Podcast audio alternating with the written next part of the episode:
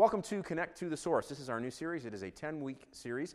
I planned to preach this series about a year ago, and as Jenny mentioned, none of us had any idea this series would be coming your way during these difficult times. But my hope is to connect you to Jesus uh, throughout the next 10 weeks um, in some practical and poetic ways so that in Christ you can find the strength you need to uh, weather this storm. What I'm going to do, I've mentioned this before, but perhaps you're joining us for the first time here.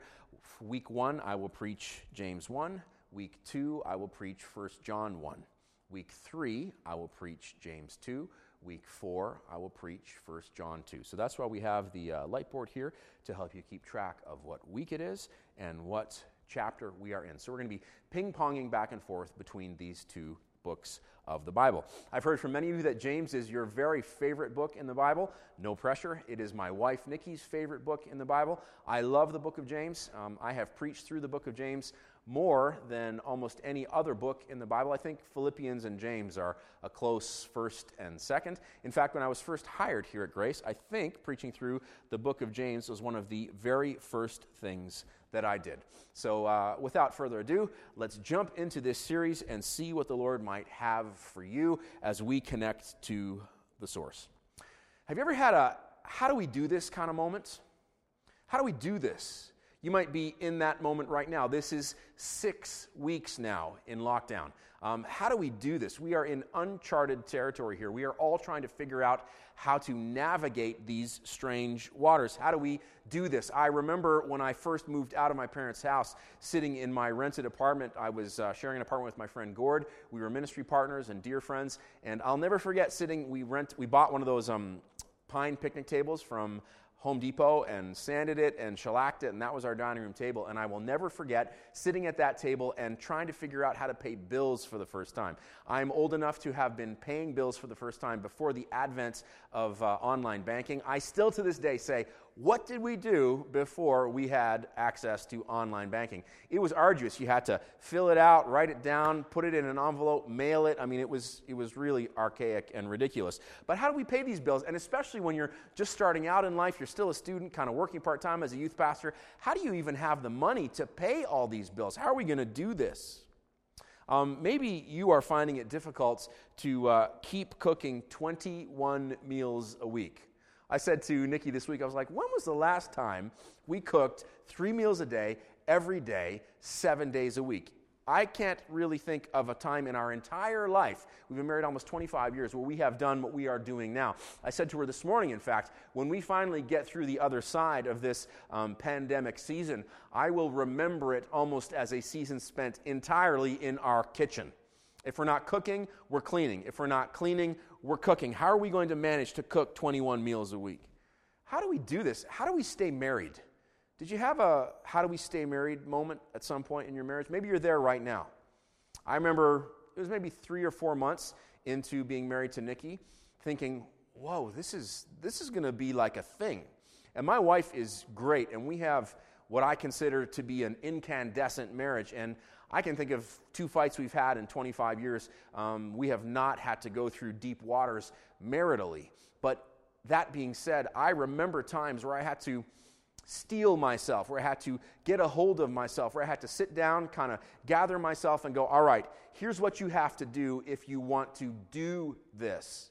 This is what it's going to take for us to stay married. How are we going to do this? How are we going to change that diaper? Do you remember your first truly horrific diaper? Can I get a witness in somebody's living room this morning? I, am visual. In fact, the mind is so powerful. I'm kind of smelling that first truly horrible diaper. I remember thinking as I stood there to change it, I did not sign up for this.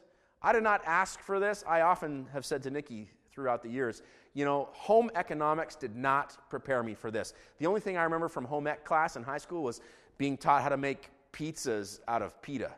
And like, nobody needs to know how to make pizzas out of pita bread. What everyone needs to know how to do is change a like the diaper to end all diapers. That would be like a fun. You could you could actually cook squash at the same time in home ec class and then deploy. Okay, enough already. How are we going to do this? How are we going to turn left into traffic uphill for the first time driving standard? Do you remember the sheer terror of having to turn left uphill in traffic, driving a stick shift for the very first time. How are we going to do this? How are we going to do life right now? If you have been feeling that way, I just want to say to you, you're not alone. I have been wondering the very same thing. How are we going to do this? Which is why I am so excited to be able to offer you 10 weeks of practical and poetic wisdom for living from James and 1 John. My goal is really simple with this series. My goal is to help connect you to Jesus in practical and inspiring ways as you seek to navigate this season in the valley. Starting with James chapter 1. As is my habit, I'm reading out of the English Standard Version. James, a servant of God and of the Lord Jesus Christ, to the 12 tribes in the dispersion, greetings. Count it all joy, my brothers and sisters, when you meet trials of various kinds for you know that the testing of your faith produces steadfastness, steadfastness, and let steadfastness have its full effect, that you may be perfect and complete, lacking nothing. If any of you lacks wisdom, let them ask God, who gives generously to all without reproach, and it will be given to them. But let them ask in faith with no doubting, for the one who doubts is like a wave of the sea that is driven and tossed by the wind. For that person must not suppose that they will receive anything from the Lord. They are a double minded person, unstable in all their ways. Let the lowly brother or the lowly sister boast in their exaltation, and the rich in their humiliation, because like a flower of the grass they will pass away. For the sun rises with its scorching heat and withers the grass, its flower falls and its beauty perishes. So also will the rich person fade away in the midst of their pursuits. Blessed is the person who remains steadfast under trial, for when they have stood the test, they will receive the crown of life which God has promised to those who love him. Let no one say when they are tempted, I am being tempted by God, for God cannot be tempted with evil, and he himself tempts no one. But each person is tempted when they are lured and enticed by their own desire. Then, desire, when it has conceived, gives birth to sin, and sin, when it is fully grown, brings forth death. Do not be deceived, my dear brothers and sisters. Every good gift and every perfect gift is from above, coming down from the Father of lights, with whom there is no variation or shadow of turning. Of his own will, he brought us forth by the word of truth, that we should be a kind of first fruits of his creatures. Know this, my beloved brothers and sisters.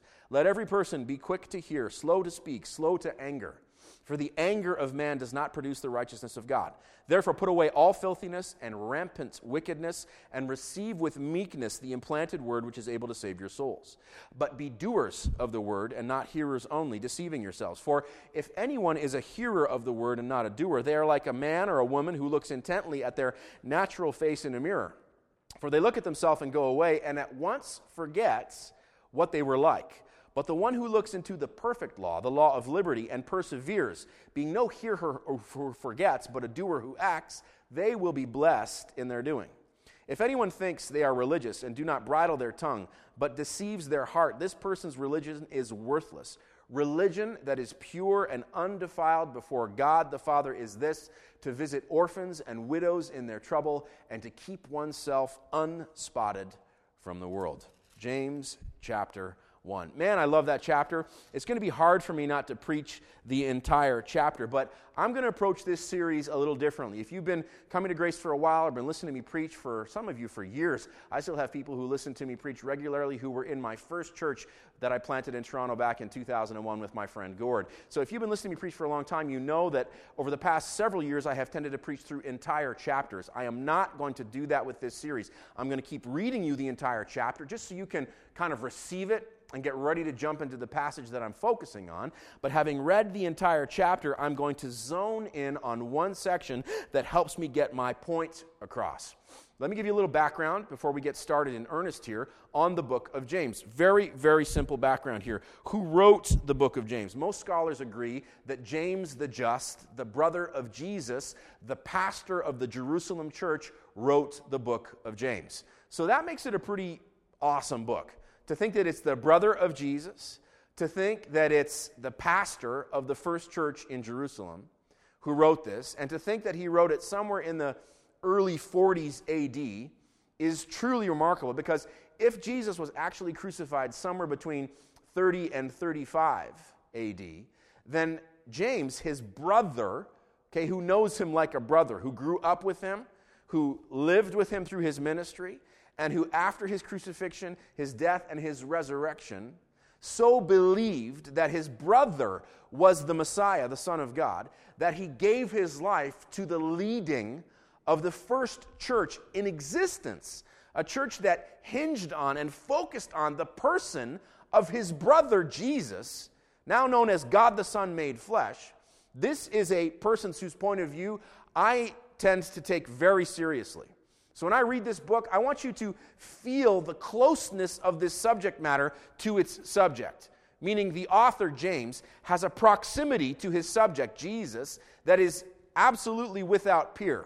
And the fact that he wrote this in the early 40s AD means that he was writing this very soon after these events had taken place.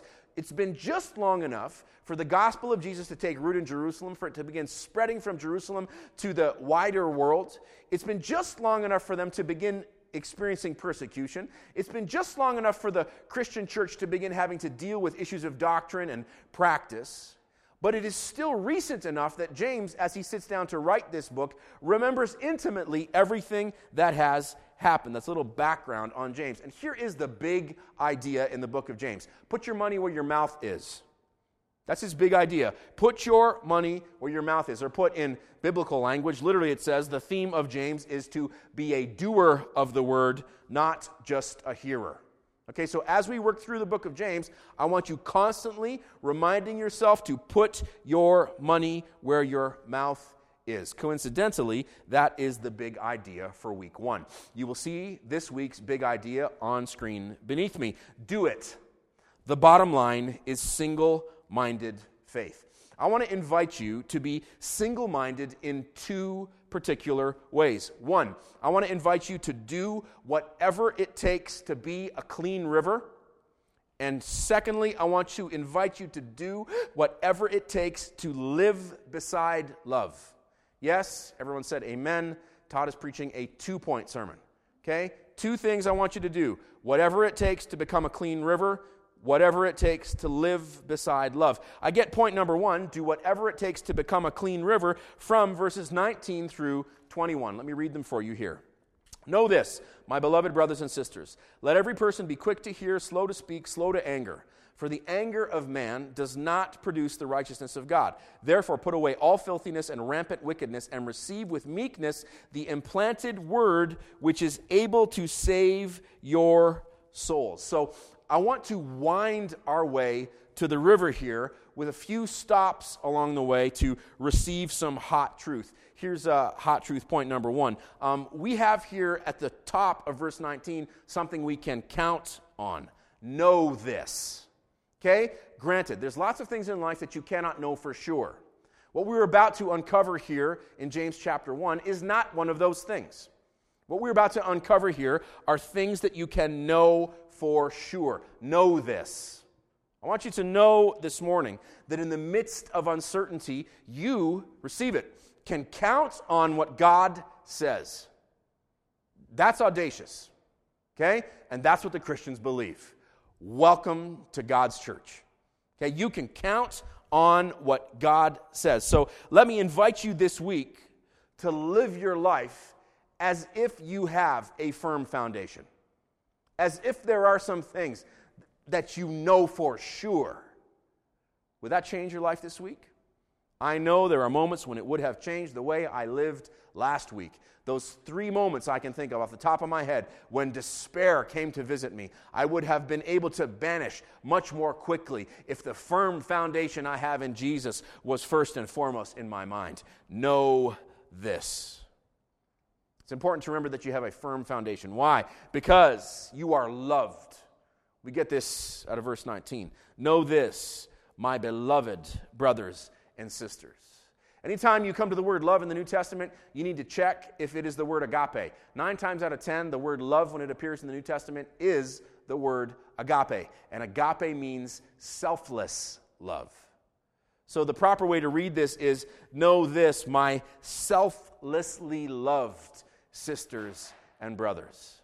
You are selflessly loved by God. Receive it this morning. God loves you selflessly. Let that bring to life in you a kind of relaxed peace as you rest in the knowledge that God doesn't just love you, but He loves you selflessly. This is the great teaching of the gospel of God in Christ. That he loved you so selflessly. God the Father loved you so selflessly that he gave his one and only begotten Son to suffer and die on a Roman cross in your place for your sin, that whomsoever believeth on him should not perish, but that they would have everlasting life. God loves you so selflessly that he gave his one and only Son so that you might have life. The only way to respond to the selfless love of God is to begin the process of learning to do the same. Learning, mind you, it's not something you're going to come to in a day, in a week, in a month, or in a year. It's going to take you multiple years to come to the place where you begin learning to love those around you as God has loved you, to love them selflessly. But I'm here to remind you this morning that there is no other way to live.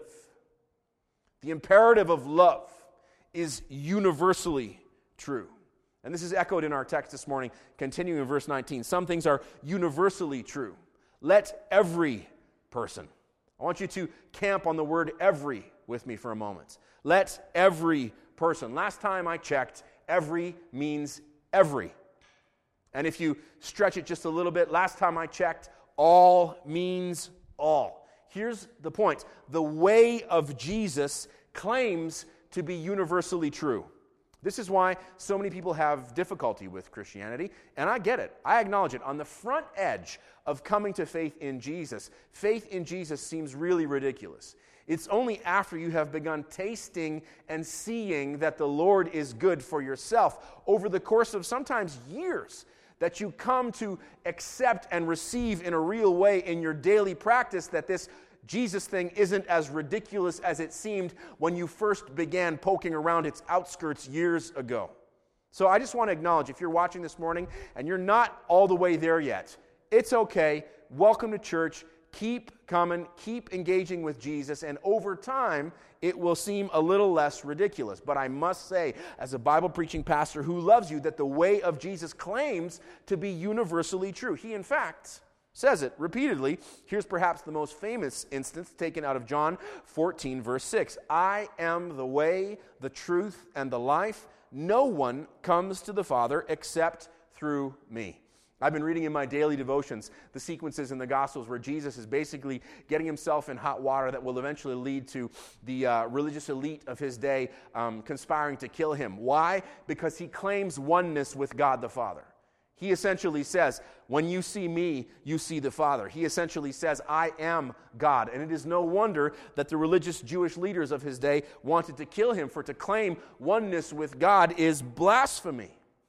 So Jesus is either a blasphemer who deserves death, or he was absolutely right. He's either God or he's not. You have to deal with that tension. I want to invite you, in light of the fact that Jesus' claims are universal, to begin living like the root of your faith is an absolute ruler.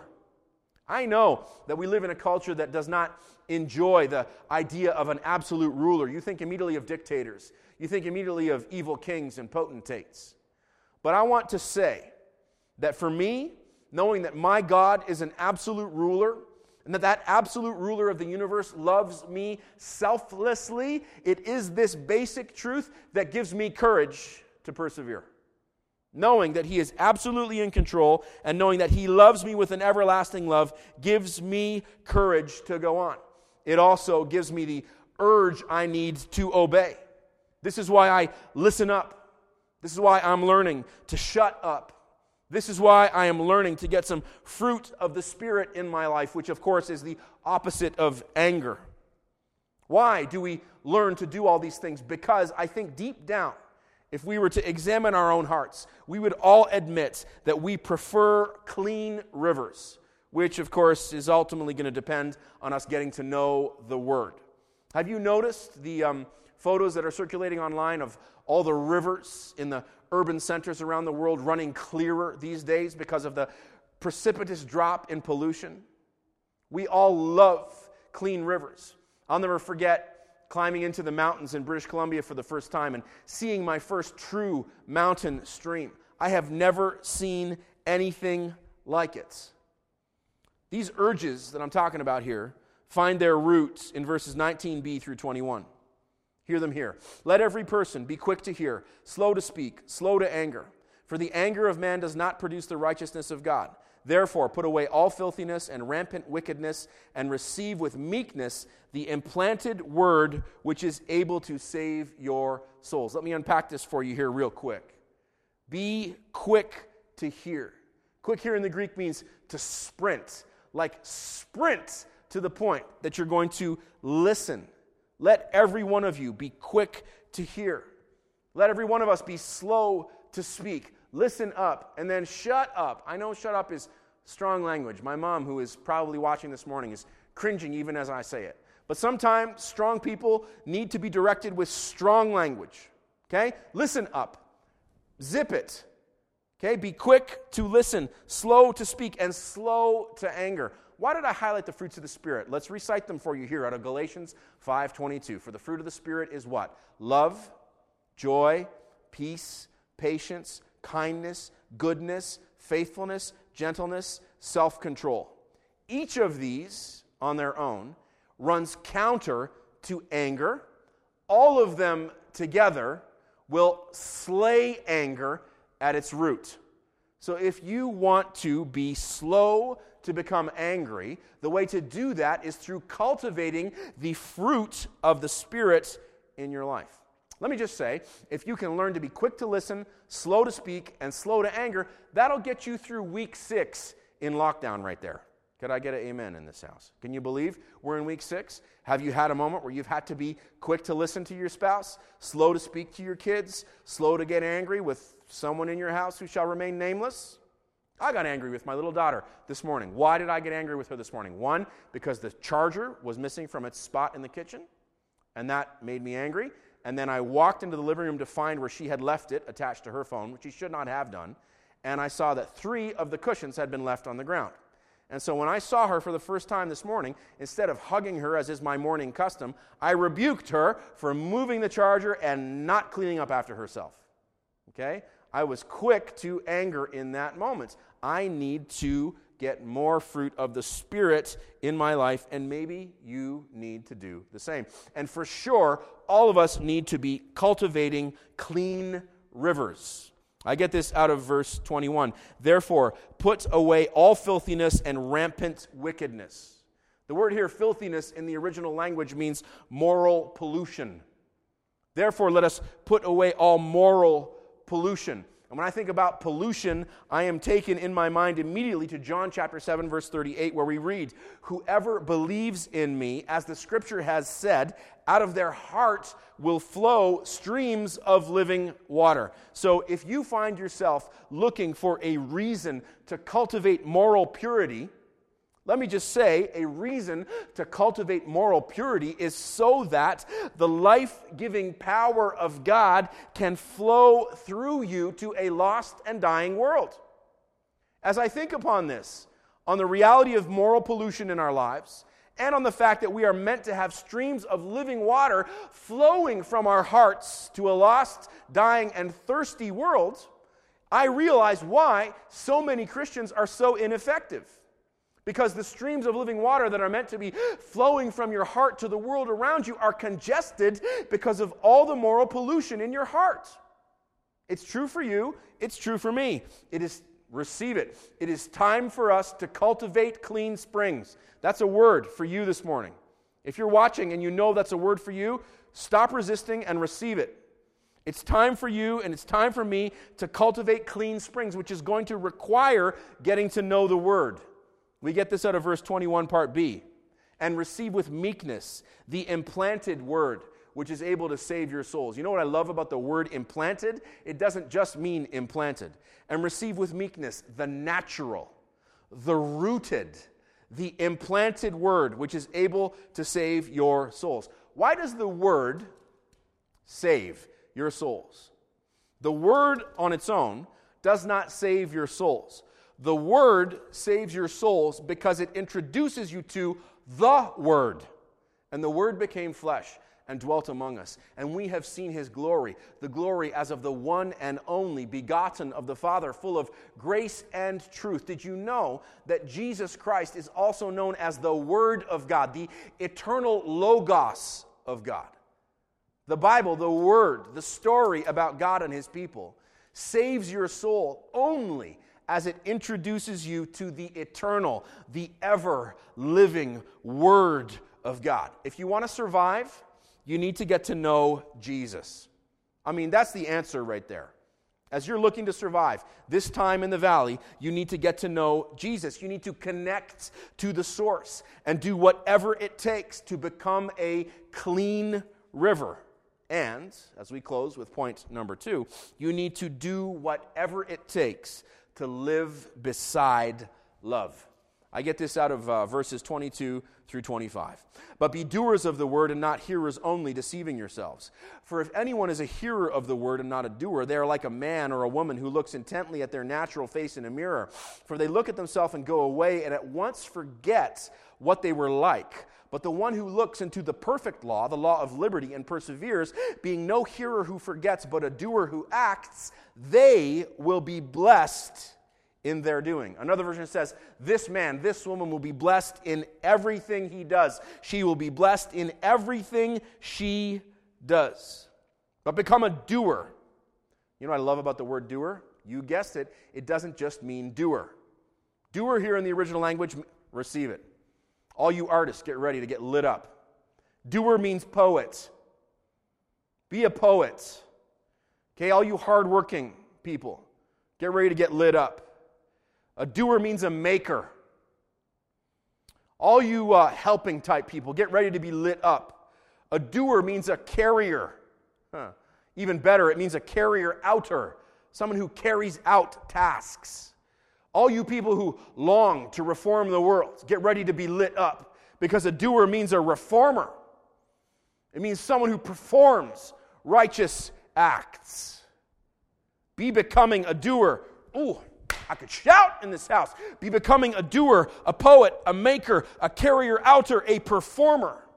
That's the Greek interpretation of verse 22, part A. Be becoming a poet, a maker, a carrier outer, a performer of the word. Literally, it does not say, but be doers of the word, and thank God. If you look at it in the original language, it says, but be becoming. Everyone said amen right? Because if you're measuring yourself by an either or proposition, either you're a doer of the word or you're not, you and I are both on the losing end of that equation. But if you are measuring yourself on an equation that says, be becoming a doer of the word, everyone's invited to that dance.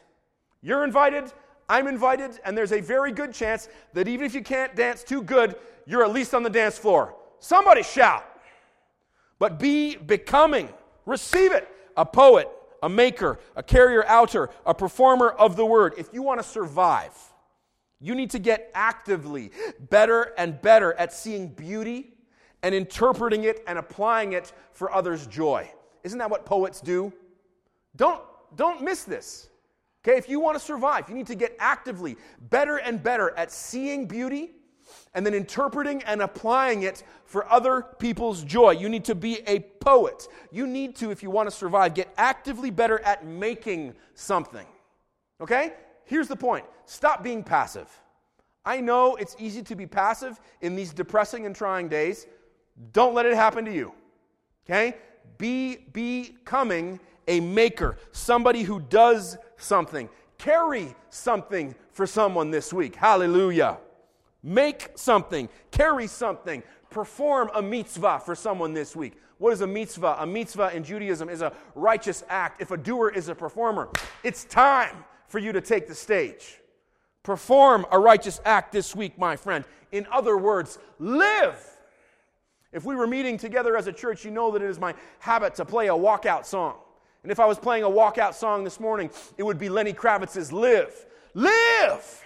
Go and play it after you're finished listening to me this morning. Live, in other words, live. Stop miscalculating the meaning of life by only listening and never doing. Stop neglecting what you are really like. Stop it. Stop looking in the mirror and then going away and forgetting what you're really like. If you want to live, you need to stare yourself in the face. You need to admit your need of God. You need to call out to Jesus for help. You need to ask for Him to fill you with His Spirit. And then you need to walk in the power that only God can give with confidence and with joy. Never perfect, but always pressing forward toward the upward call of God in Christ. Some would say, Hallelujah! Hallelujah this morning. Hallelujah in my house today. Stop being someone who only hears and never acts. Be a doer of the word. And if you're thinking, gee, Todd, um, that's a lot of reformation right there. Um, how am I supposed to achieve all that? You are supposed to achieve all that by living beside love. I get this out of verse 25 as we close, and Kath, you can join me on stage. Verse 25, but the one who looks into the perfect law, the law of liberty, and perseveres, being no hearer who forgets, but a doer who acts, he will be blessed. She will be blessed in all her doing.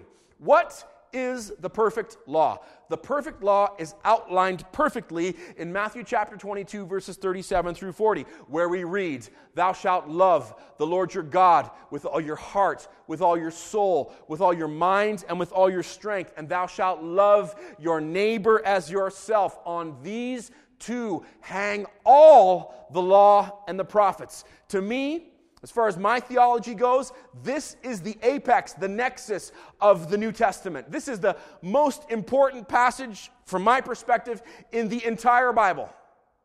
The entirety of the law and the prophets hangs on these two perfect laws love God with everything you've got, and love your neighbor as yourself. He, she who looks into the perfect law, the law of liberty, and perseveres Here's the moment we've all been waiting for. What does it mean to persevere? Receive it. To persevere means to remain beside. To persevere means to remain near. Stay beside. Remain near. Live beside love. This is the answer we're looking for. Live, bes- receive it. I'm trying to shout too much, but know that I'm shouting in my heart. Hallelujah. L- live beside love. That's the answer. And such a person will be blessed in their doing. Such a person will be blessed in everything they do. And you know what the proper interpretation of the word blessed is? Such a person will be happy in everything they do. Somebody smile in this house. Such a person will be happy. Receive it. Receive the joy of the Lord this morning. Whoever's listening to me all across this globe, receive the joy of the Lord this morning.